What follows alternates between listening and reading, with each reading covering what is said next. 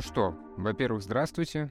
А, во-вторых, это канал. Микрофон Николай Фатющенко. И сегодня хотелось бы поговорить про кино. Начать хотелось бы, как в школе, 40 вопросов. С большого спасибо а, вам за донаты, дорогие слушатели. А, благодаря этому, собственно, выпуск стал вообще возможен. Вот, донейшны можно сделать в Телеграм-канале, во-вторых. И чтобы вам не надоедать с этим, я стараюсь напоминать об этой волшебной кнопочке э, только после выходов подкастов. В остальное время я надеюсь на вашу сознательность.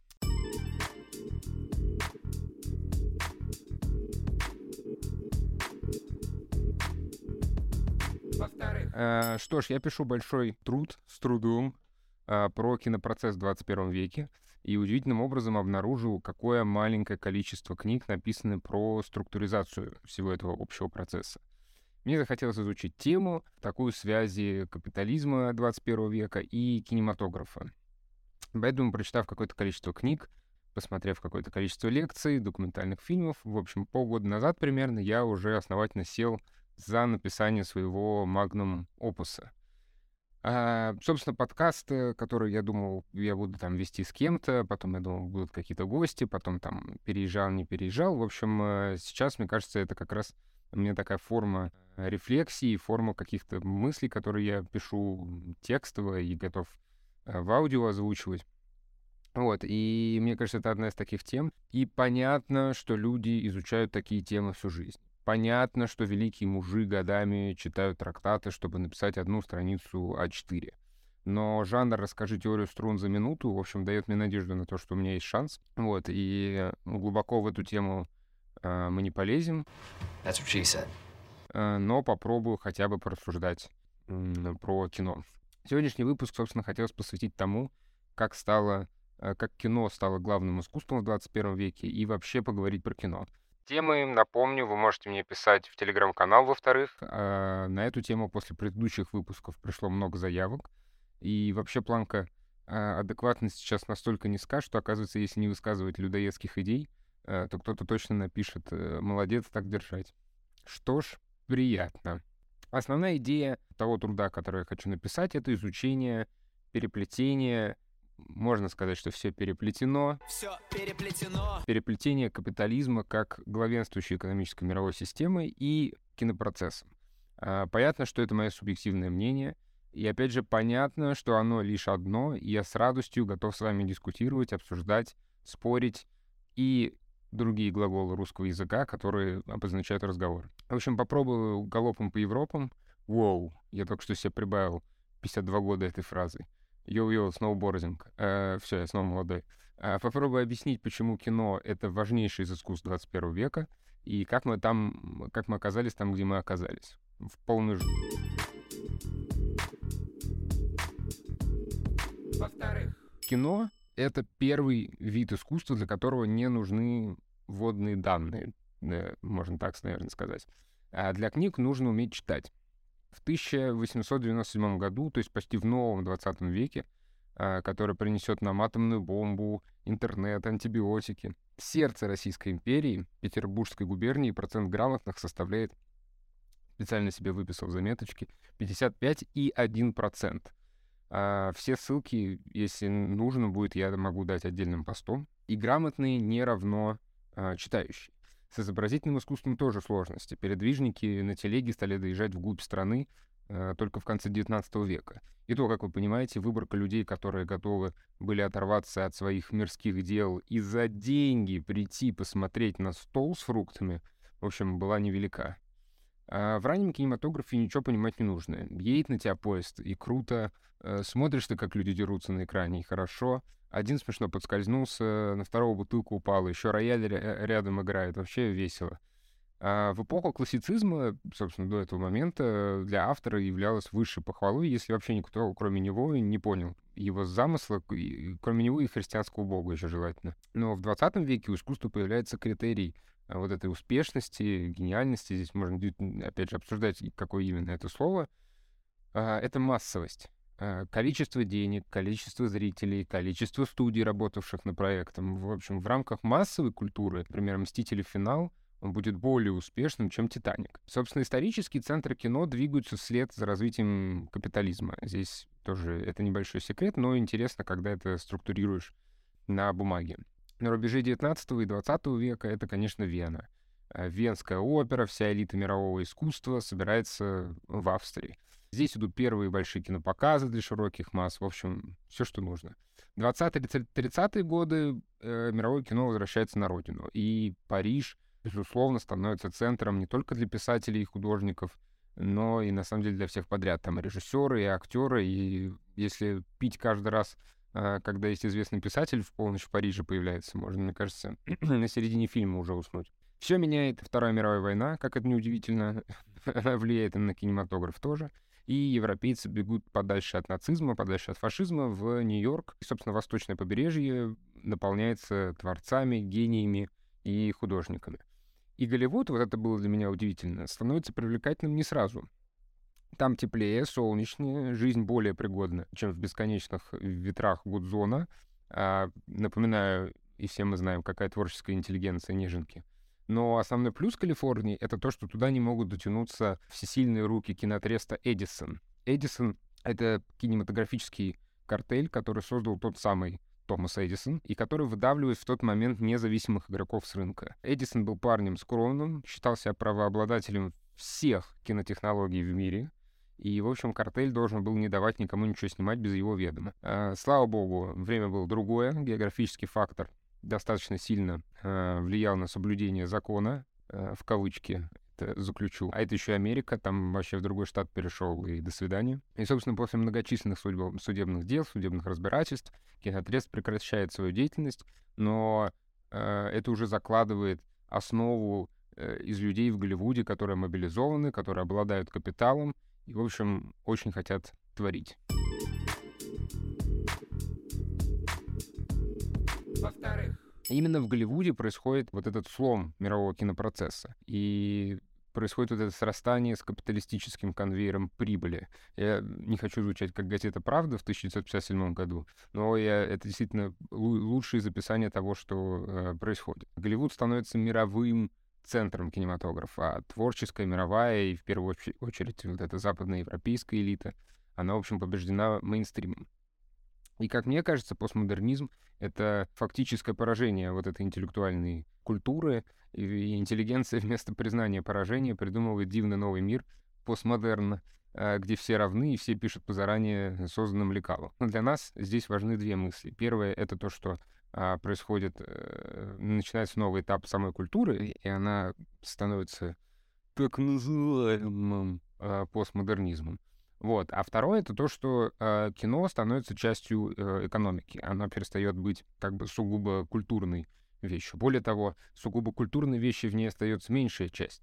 Как раз срастание с капиталистическим конвейером прибыли знаменует эту новую эру, где это становится уже кино, которое должно принести прибыль, а не должно раскрыть некий сложный художественный замысел. И здесь, собственно, и начинается эта война бесконечности. Э, между классицизмом, который отрицает массовость, и который как бы все время находится в поисках вот этой авангардной формы, и массовой мейнстримной культурой.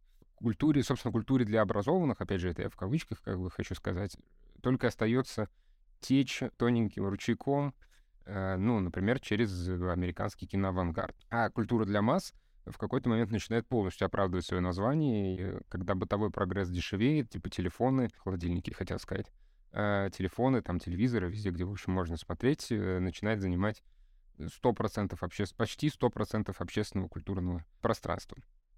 Здесь мне, конечно, отдельно хочется сказать, что э, кино и вот все, что я там читаю от, от Галины Прожика, э, которую только что с интересом прочитал, Э, до там всевозможных лекций э, у всех подряд, даже перечислить кого-то отдельно не хочется обидеть остальных. А мне, я, конечно, тоже все-таки воспринимаю кино как не как действие, да, а как процесс. И тем более мне забавное обсуждение на Rotten Tomatoes или там на Кинопоиске, правильно или неправильно снят фильм. «Хоббиты» выглядели бы совсем не так. Что за глупое кино они тут наснимали про этих роботов-трансформеров? Кино — это вы скорее выпадаете из реальной жизни, чем кино пытается скопировать эту жизнь на экран. Даже когда оно пытается скопировать эту жизнь на экран. Мой самый любимый, конечно, комментарий под фильмом «Реальные упыри» в Айтите э, был самый залайканный комментарий. То есть не один человек так подумал, а это целая плеяда людей, э, что эти вампиры, они совсем нереально выглядят.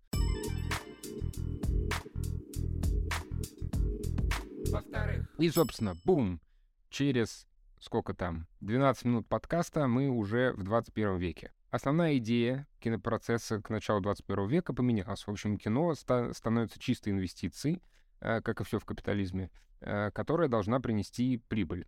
Еще раз на всякий случай для зануд. Понятно, что я сейчас говорю не про 100% кино. И есть артхаус, и есть авангард, и прочие умные словечки.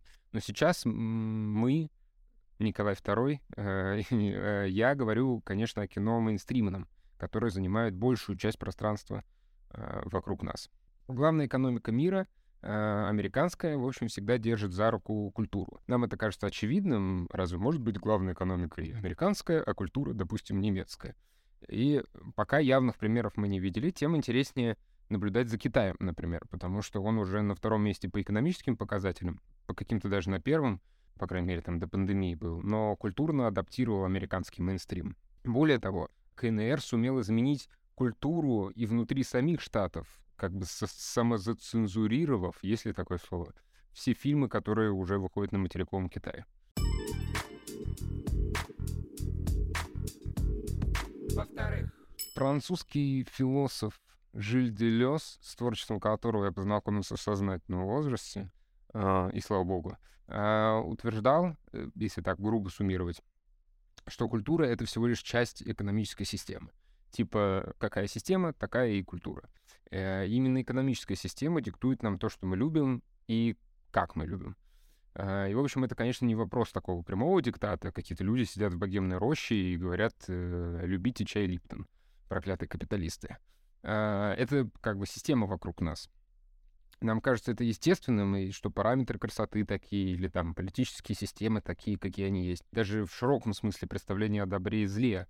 Впрочем, э, Телес говорит о том, что капитализм не является неизбежным. Это тоже очень важный третий пункт в нашей сегодняшней программе, потому что это всего лишь случайность, э, как и все остальное в космосе. А как мы помним из автостопа по галактике, космос велик. Космос велик, сообщает путеводитель по галактике во вступлении. Страшно велик. Вы просто не поверите, насколько умопомрачительно он велик. И так далее. В общем, можно сказать, что Голливуд, как явление, поглотившее весь мир — это, собственно, всего лишь случайность, как и капитализм. Что всего лишь нужные люди в нужное время сделали вот такой нужный продукт, который вдруг всем понравился. Сюда же можно приплести конспирологические теории про еврейский Голливуд, левый Голливуд, русский Голливуд, одесский Голливуд и так далее. Основной тезис нашего времени э, — это что, в общем, кино контролирует Голливуд. И в целом с 70-х, наверное, годов прошлого века, по большей части, это и верно. С момента, собственно, как Голливуд изобрел общемировое кино, он и смог захватить мир. Голливуд, я, конечно, сейчас говорю не... Ну, это в первую очередь собирательный образ американского кинопроцесса, а не там, место конкретное. Именно американцы додумались и вышли за рамки национального кино, которое было бы интересно смотреть только в рамках одной страны. Потому что попробуй покрути зеркало Тарковского массово там в кинотеатрах мир. Поймет два с половиной француза и один итальянец. И это не потому, что зеркало плохое или люди тупые, или зеркало хорошее, или люди там ничего не поняли. Просто все снимали для себя. Французы для французов, итальянцы для итальянцев. А американцы снимали вообще сугубо про гражданскую войну нон-стоп. Я пока готовился к выпуску, смотрел фильмы 20-х, э, даже 32-го года там один был. Ну, это все про гражданскую войну. Все, э, кто прав, кто виноват, юг, север. Э, ну, как кто, кто прав, понятно, и кто виноват тоже, но в фильмах тоже пытаются это разобрать. Но, собственно, там с 1970 плюс-минус, да, ну, с 70-х, происходит переворот в сюжетах фильма. В 70-х заканчивается трансформация кино как национального продукта продукт, не знаю, здесь менее коммунистического слова, чем космополитический. Теперь это не американцы борются за американские фронтиры и убивают этих бедных индейцев, а, а нам всем, землянам, угрожает опасность. И в 70-х начинается выпуск массового кино, рассчитанных на две вещи. Первое фильм становится интересен, если вы индус, русский или француз, э, неважно, не обязательно эти три национальности, любой национальности. И второе — это что этот фильм есть смысл смотреть на большом экране. Второй пункт важен, потому что это параллельный процесс. Э, к началу 70-х телевидение почти вытеснило кинотеатры с рынка развлечений. Тоже там по, по графикам, по статистике это по всему видно. Ну, потому что действительно, какой смысл платить по 5 баксов за билет, если можно всей семьей нормально поесть перед э, детективом по телеку. Собственно, Голливуд становится консервативен в выборе сценариев и э, боится экспериментировать, потому что нужно удержать хотя бы этих людей в кинотеатрах, нужно что-то точно, что, чтобы работало. И вот привожу показательный такой пример, что Джордж Лукас четыре года обивает пороги студии в надежде на финансирование своего фильма. И только в 1977 году 20 век Фокс выделяет бюджет на кино. В общем-то, фильм про никому не нужных взрослых мужиков, которые машут световыми мечами, как описал его один из отказавших продюсеров, э, кормит компанию до сих пор. Ну, теперь, правда, он кормит Дисней, ну, для нас это не так важно. 70-е вообще полны на фильмы, которые собрали кучу денег в прокате и заложили основу вот этого кино как инвестиции, что называется продюсерское кино сейчас. Некоторые так называют, некоторые, наоборот, очень бесятся от этого названия. Самое главное — это становится извлечение прибыли. А сюжет может быть примитивным. Даже наоборот, желательно, чтобы он был примитивным, чтобы больше людей посмотрело. И за одно десятилетие выходит, опять же, вот специально себе выписал, Челюсти, Звездные войны, Рокки, Супермен, Контакты третьей степени, Челюсти 2, Крамер против Крамера, Аэропорт, Крестный отец, Экзорцист, Бриолин, Афера. Это все эти фильмы, они создают лекала для последующих жанровых фильмов, будь то румком, э, или детектив, или хоррор. И, собственно, как одни из первых в своем жанре, они поистине э, гениальны. Но каждый следующий фильм будет уходить все меньше и меньше времени, и за этим будет стоять все более четкий бизнес-план. В общем, на то, чтобы капитализм переработал сферу кино и сделал из нее банковский вклад, уходит э, плюс-минус 30 лет.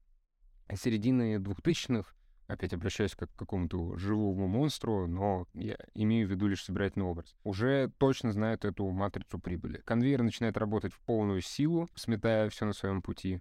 И, и даже Китай, как мы смотрим из 20-х годов 21 века, э, не смог с этим ничего сделать. Пока, по крайней мере. Но это, кстати, отдельно была бы интересная тема поговорить про э, как Китай борется не... Ну, и прямой цензурой, понятное дело, но как он борется с американским кинопрокатом внутри самой Америки. Потому что жажда прибыли столь велика, что люди сами, сами готовы урезаться в творчестве и в искусстве, только чтобы это не обижало Компартию. Собственно, перед, перед тем, как перейти к киночасти, хотел бы сказать, что это такие общие вопросы, которые я затрагиваю в письменном тексте. Плюс я в подкасте не очень хотел давать э, много цифр, потому что на слух это всегда тяжело воспринимается. Я стараюсь, я с радостью буду это все выкладывать частями или когда там все это закончу, в зависимости от, опять же, запроса. И по графике, по, по статистике там рассматриваем прям кризис современных идей, как устроен продакшн, как устроен постпродакшн, как, э, что такое вот этот конвейер прибыли. Про документальное кино отдельная большая часть, и как оно сейчас устроено. Про это, кстати, можно отдельно просто подкаст записать, про документальное кино. В общем, если один из этих вопросов не терпится пообсуждать, пишите, я готов нормально облачить это в аудиоформу. Во-вторых, теперь фильмы. Посоветовать что-то в выпуске про все кино сложно. Я думал сделать какой-то список или взять его откуда-то. Есть миллиард этих разных списков, именные, типа список фильмов Роджера Эберта, или там пользовательские кинопоиски, или там пользовательские списки MDP. Есть тысячи фильмов, которые вы должны посмотреть перед, сни- перед смертью. 10 тысяч фильмов. Есть там, в общем, все эти списки, они еще, как правило, под, с ними все не согласны потому что смотрится все равно другое кино. Что ты признаешь гениальным кино, там, которое принесло вклад в кинематограф, то, что ты готов каждый день пересматривать, это, естественно, разные фильмы. В редких, в редких э, сочетаниях это один и тот же. Один друг э, в Москве, когда мы еще тусили, он, он уже тоже не в Москве, когда тусили, у него в кухне висел, висел большой такой счетчик, сколько раз он посмотрел пролетая над гнездом кукушки, там, типа, 261 раз. А, вот, он его все время смотрел. У него вот задевали э, струны души его, этот фильм. смотрел его, когда он расставался, когда он начинал с кем-то встречаться, когда он грустно, когда он весело, когда кто-то умирал, когда кто-то рождался. просто он там все наизусть знал, естественно, он уже мог не смотреть картинку, а он там стоял и просто повторял реплики за всеми. Большие, там, 15-20 минут какие-то диалоги. Он все это знал наизусть. Но вот у него задевало это. Вот, вот для него это был там самый великий фильм. Э, до сих пор странно мне немножко, когда люди реагируют, что тебе что, не нравится крестный отец? Ты вообще, значит, ничего не понимаешь в кино. Я знаю людей, у меня есть, опять же, один мой знакомый, э, который все время смотрит южноамериканское кино. Я, кстати, не знаю, я у него спрошу специально. Я думаю, что он вообще не смотрел «Крестного отца». Не то, что он ему нравится или не нравится, у него даже никогда не было интереса к этому. Но он мне все время советует какие-то фильмы южноамериканские, где мои, в общем, познания заканчиваются на э, стране. Вот дальше страны я уже еще Перу, я понимаю, где находится. А дальше все, что говорит, это для меня э, какой-то режиссер неизвестный, ни одного актера я не знаю, ни сценариста. Ты что, это фильм снял, э, снят по известной аргентинской книге какой-то там зам, «Замок в тени». Ну. Ну, то есть э, в этом нет ничего такого. Сейчас просто, во-первых, столько кино стало, что не обязательно его смотреть именно эти 10 фильмов, которые все должны смотреть. Потом там всегда одни и те же фильмы, что меня очень удивляет. То есть это какие-то люди, которые э, посмотрели э, «Побег из Шоушенка» и, и во всех списках поставили ему 10 баллов, что ли. Я прям не знаю. Это для меня тайна. Ну, в общем, я долго думал, что какие фильмы взять в такой выпуск про все кино. И подумал, что в этом году, в прошлом, я пересмотрел э, фильмы Кишлевского «Три цвета». Э, три фильма, собственно, синий, белый и красный. И чем больше времени проходит, и то есть я, я это, наверное, там третий раз за жизнь пересматривал, мне все больше и больше нравится. Если раньше еще как-то сомневался и там думал, ну не, нет, это все-таки я, я составлю топ-5 моих любимых фильмов, то они, конечно, будут. Ну, желательно, чтобы эта вся франшиза была под одним пунктом, чтобы все три фильма не занимать, но просто в этих фильмах есть все, и я все время в голове к ним возвращаюсь. Я сначала расскажу без спойлеров, а потом э, ну, уже пообсуждаю фильм для людей, которые видели или которых это не смущает, как меня. Меня это... Я всегда, наоборот, рад послушать, может быть, даже до, до кино что-то, чем без спойлеров, чтобы это было для меня неожиданностью. В общем, Кшиштоф Кислевский, польский режиссер, снял три фильма, трилогию. Они называются по цветам французского флага. Синий, белый и красный а фильмы никак не связаны между собой, ну, то есть они связаны исключительно там какими-то пасхальными а, вот этими вещами, что там может быть какой-то один герой во всех трех фильмах, ну, не, не герой, в смысле, а там какой-то второстепенный там персонаж, бабушка, выкидывающая мусор, например. В них действительно преобладают те цвета по, по, по ну, как по, по названию. То есть в, сине, в синем действительно много синего, в красном много красного — Э, в белом белого. И эти фильмы про, ну, про жизнь. Они про жизнь, они в них сочетаются, мне кажется, все э, возможные драматические вещи. Там есть элементы детектива и черной комедии, и э, ромкома, и драм, в общем, все, все, все, все подряд. Синий фильм, первый фильм, это про э, в первых пяти секундах э, главная героиня, которая играет Джульет Бинош, совершенно гениально играет, э, она теряет э, мужа и дочку в аварии. И вот фильм про принятие. Не знаю, как это даже описать. Ну, наверное, ближайшее к этому. Ну, вообще, там закладывается свобода, свобода равенство и братство, потому что по, по цветам французского флага. Ну, я не знаю, я тоже, опять же, там слушал и смотрел на эту, на эту тему какое-то количество лекций и публицистических текстов. Ну, я не, увидел там ни свободу, ни равенство и братство. Ну, наверное, да, можно выжить, как это делают часто кинокритики из всего подряд. А вы что, не знали, что этот чайник — это про эмансипацию женщин? Ну, не знаю, нет, наверное, там есть какие-то свобода, равенство и братство, но, конечно, синий — это в основном про принятие. А второй фильм «Белый», где главный герой разводится, он поляк, он разводится со своей женой э, в Париже и возвращается в Польшу это черная комедия, по, по большому счету, потому что он э, не смиряется с тем, что э, его бросила жена, э, придумывает определенный способ отомстить И красный фильм — это последний фильм, где девушка Ирен Жа Жакоб, по-моему, у нее фамилия, я что-то себе не выписал, она случайно сбивает собаку и от, отводит ее, в общем, по, по, по, она находит хозяина и находит там бывшего судью федерального. Во Франции судьи имеют гораздо больше полномочий, чем где бы то ни было. Про это достаточно тоже много фильмов снято. Судья и палач в одном лице. Э, ну, не, нет, конечно, не палач, но действительно он, он там и дело сам ведет, он, у него есть определенные оперуполномоченские какие-то характеристики у этих э, судей. И, в общем, вот это такой федеральный судья, такой циничный, который там не выходит из дома, и он э, прослушивает телефонные э, разговоры соседей. Как вы понимаете, девушка не, не уходит, у них там какая-то симпатия, и они, в общем, обсуждают тоже, тоже обсуждают жизнь. Дальше, если вам важны спойлеры или не важны спойлеры, в общем, я предупреждаю, что дальше, конечно, без каких-то элементов сюжета рассказать об этих фильмах сложно. Во-вторых, э, собственно, больше всех написал про Кислевского, э, во-первых, сам Кислевский, э, называется «Кислевский о Кислевском». Я не все прочитал, но куски какие-то. И Славы Жижик тоже достаточно там много написал про это. Совсем согласен, разумеется, куча вещей, которые я даже не подметил, потому что, ну, Кислевский, он про детали. Он э, удивительно, что он сам с этим борется, и он пишет в Кислевском о Кислевском, что э, его страшно раздражают вот эти все разговоры про а, а что вот эта зажигалка, не... он там зажигалка проводит, он говорит, вот там зажигалка это не зажглась, что это значит? Он говорит, если зажглась зажигалка, это зажглась зажигалка, значит, она хотела курить. Если она не зажглась, это значит только одно. Зажигалка сломана. Удивительно как раз, что сам Кислевский наполняет миллионами разных смыслов э, свои фильмы и миллионы разных деталей все время. В контексте, на самом деле, ну, смотрится без этого. Тебе не обязательно знать, что...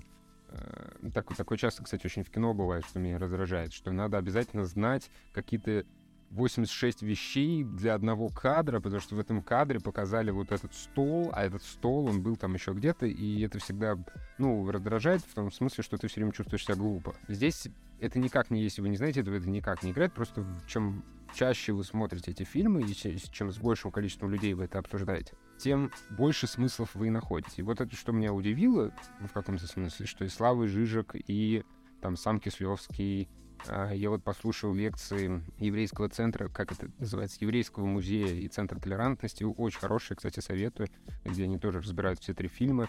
Они все правильно говорят, там очень действительно много интересных вещей, и там они и про жизнь, и про смерть, и про э, какие-то экономические вещи, срезы, которые я, например, не видел. Во втором фильме, когда он возвращается, главный герой возвращается в Польшу, это как раз предзнаменование вот этого Европейского Союза. Вот этот поляк, он э, главный герой, он, э, собственно, почему разводится с женой вначале, потому что она его обвиняет в импотенции. А он возвращается в Польшу, у него все сразу там становится нормально, чистый такой психологический процесс, что вот дома все как-то лучше и спокойнее, и, и нету каких-то определенных волнений, что вообще, кроме как дома, сыт нигде не будешь. Думаю, возвращается в эту Польшу, она такая более аграрная, там вся такая бедность там и так далее, но вот он вот в ней он больше счастлив, чем в этом Париже, а, в котором есть... А причем там во всех смыслах, о, на самом деле, Кислевский это стебет, потому что во Франции они все решают через суд, и что это такое некое прогрессивное общество, где вот любой спор, э, хоть будь то импотенция, будь то еще что-то, все решается через суд. А, а он возвращается, и почти весь фильм вот какими-то обманными путями, что он все время всех обманывает. Он обманывает, ну, только брата, по-моему, не обманывает. Обманывает этого мужика, чтобы дом купить, обманывает этого мужика, у которого там он валюту меняет. Все время всех обманывает. Э, там, что у него пистолет настоящий, это же тоже обман, он же знает, что он не настоящий. Жену, собственно, обманывает. Весь фильм он пытается придумать этот э, план по, по обману жены, тоже такая вот интересная деталь, что вот это там такое прогрессивное общество на Западе, а мы тут в Польше э, зато по справедливости живем. Я согласен с этими со всеми вещами, и опять же, повторюсь, я многие, многие из них даже не, не думал, и тем интереснее все время обсуждать, но для меня, конечно, все эти три фильма, они про э, баланс, они про определенное э, вот это равновесие жизненное, потому что Кислевский во всех трех фильмах все приводит к равновесию. Они достаточно разные, эти фильмы. Я здесь согласен со Славой Жижиком, потому что он говорит, что, например, многие вещи, которые в двух фильмах одни, они в третьем могут быть другие. Например, э, секс — это в двух фильмах, в синем и в белом. момент единения, наоборот, потому что там в синем Джоли едет к Оливье, в белом между вот этим главным героем э, и его женой в гостинице в конце. Это что? Это всегда такой некий момент объединения и примирения. А в красном, наоборот, единственный секс там происходит, это вот этот судья, у которого изменила э, жена, и он, собственно, после этого сходит с ума и начинает там за всеми следить и всех подозревать. А, и это как бы такой разъединяющий секс. И там достаточно много таких вещей, которые являются чем-то одним в одних фильмах, в двух, и, а в третьем являются другим. И, и, кстати, именно красный достаточно сильно, ну, разнится с синим и белым по-разному, там даже, может, можно сказать, что даже по стилистике. Почему-то очень мало говорят про баланс, потому что, конечно, Кислевский, он все это приводит к некому балансу, что вот, например, в синем, там Жюльет Бинош, она так не плачет, она даже иногда смеется, потому что до, нее эта трагедия не доходит, а в конце она плачет, потому что это баланс, потому что вот дошло, вот, значит, в какой-то момент должно было прорвать, что там во Франции все плохо, зато в Польше вот так все норм. Это там действительно, ну, как бы несправедливо, с одной стороны, поступили с главным героем э, белого фильма, а, ну а с другой стороны, он вот такими методами несправедливыми добивается своей справедливостью. Более того, он в конце вообще находит вселенский баланс, потому что он по документам мертв, он же подделывает свою собственную смерть, э, собственно, чтобы его жену бывшую обвинили в его смерти, и ее жену сажают в тюрьму. И это тоже некий баланс, потому что она его как бы вот уничтожила как мужчину, а он ее уничтожает как человека. А с другой стороны, ему становится жалко ее, и он начинает носить ей эти подачки, и, собственно, чем и заканчивается фильм он вообще как бы находится вне смерти и жизни, потому что он так-то вроде жив, но он же по всем документам мертв, то есть это опять какой-то некий баланс между э, всем происходящим. И это есть и в больших деталях, это есть и в маленьких деталях. Например, у Жюльет Бенош в синем разбивается дочка, да, и умирает. Но любовница э, его мужа, она беременеет. Это тоже, как бы, это вообще такой некий глобальный баланс, что в прямом смысле кто-то умер, и где-то в прямом смысле кто-то родился. Я очень советую их посмотреть, если вы не видели. Я очень советую пересмотреть, если вы их видели. Это можно смотреть и как э, романтическое время э, препровождение, можно смотреть одному.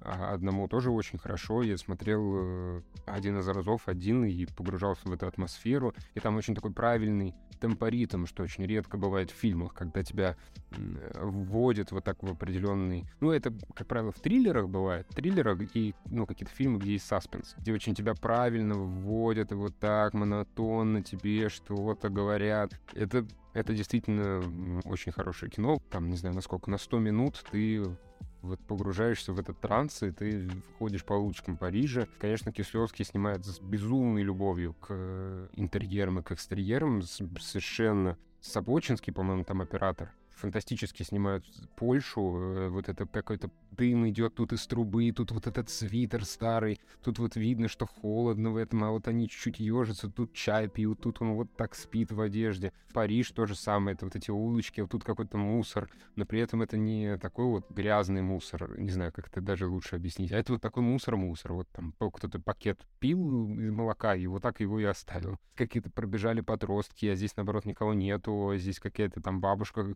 сидит, круассан ест, ну, то есть э, введение тебя в эту атмосферу тебе кажется, что это документальный фильм. И я этого тоже не знал. Кишевский был раньше документалистом. Он пришел в художественное кино из документалистики. И здесь тоже очень много отсылок к этому. Здесь они, например, регулярно в фильмах попадают на выпуск новостей, э, где сообщаются, в общем, разные вещи, нужные по сюжету. Вот. Иногда у него элемент съемки такой. Я как раз думал, почему это выглядит так правдоподобно. Потому что он иногда так снимает, как будто это полудокументальное кино. При этом, конечно, нельзя сказать, что это там снято как документальное кино. Нет, просто есть какие-то вещи, которые э, он не, не вырезает сознательно, как это обычно делают в документалистике. То есть, например, в синем э, фильме «Синий», в синем фильме э, Бинош, который ты проникаешься, ну, ты не можешь ей не проникнуться, у нее страшное горе, смерть вторая смерть, а все это одновременно, все это в аварии, все это, в общем, ужасно. Она в какой-то момент э, вот эти крыски, мышки, которые рождаются у нее уже в новой квартире в Париже, когда она переезжает, она же их как бы убивает. Да, не, не, не сама, а там впуская кошку, но она же знает, что их убьют. И это элемент документалистики. Просто как бы такая человек, который только что пережил эту смерть, и вот она убивает этих несчастных. Всегда это, конечно, немножко резало, но это, э, это и делает этот фильм в том числе и это делает это, этот фильм гениальным. Жизнь, она не... Вот тут все хорошо, а тут все плохо. Люди очень по-разному устроены. Кто-то, кто пережил горе, может себе позволить тоже грустить, а кто-то кто не пережил горе, тоже может себе позволить. В общем, все мы можем и погрустить, и повеселиться. Поэтому, если у вас есть свободное ближайшее какое-то время и не знаете, что смотреть, а 89 раз э, пересматривать «Офис» вы уже не можете, то, в общем, эти фильмы вам точно понравятся. Во-вторых, что можно сказать? Это был пятый выпуск. Постарался уместить сколько мог про кино. Пишите, что вам нравится, что вам не очень нравится, что нужно было бы изменить. Пишите обязательно темы, на которые было бы интересно поговорить. Подписывайтесь в телеграм-канал. Во-вторых, слушать можно везде. Теперь есть уже точно все площадки. И Apple, и Google, и YouTube. И к YouTube я стараюсь делать разные видеоверсии с какими-то там внутренними при прикольчиками. Вот, так что спасибо вам большое. Ставьте лайки, подписывайтесь везде, где можете подписаться. И до свидания. Во-вторых,